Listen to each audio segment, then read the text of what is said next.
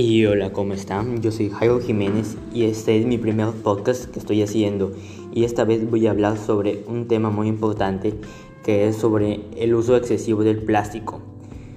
Voy a decirles las consecuencias y también las desventajas, ya que últimamente la salud y el bienestar de todas y todas están estrechamente relacionadas con el medio ambiente que nos rodea. Informarnos y tomar conductas a nivel individual, colectivo y empresarial propiciona un desarrollo responsable que se ve reflejado a una mejor calidad de vida y la sostenibilidad ambiental del planeta. Así que comenzamos.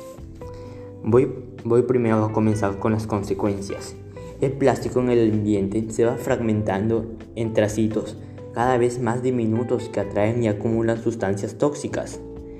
La presencia de toxinas en la vida animal de la flora y la fauna reservas naturales que acaban siendo consumidas por el ser humano, es más evidente que genera infecciones cancerígenas. Prácticamente tarda la vida del ciclo de los plásticos y trae enfermedades como afecciones cardiovasculares con la ingesta de microplásticos, enfermedades relacionadas con el sistema nervioso o reproductivo, así como enfermedades inmunosupresoras entre otros. Los plásticos clorados pueden liberar químicos dañinos al suelo que luego pueden filtrar hacia el agua subterránea y otras fuentes de aguas en las medaciones, en las inmedaciones. Ello puede causar serios daños en las especies que consumen el agua.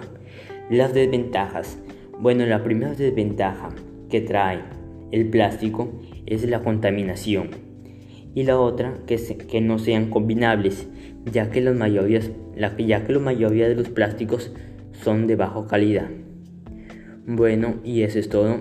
Espero que les haya gustado y sobre todo que se hayan informado sobre todas las consecuencias que, que está trayendo el plástico.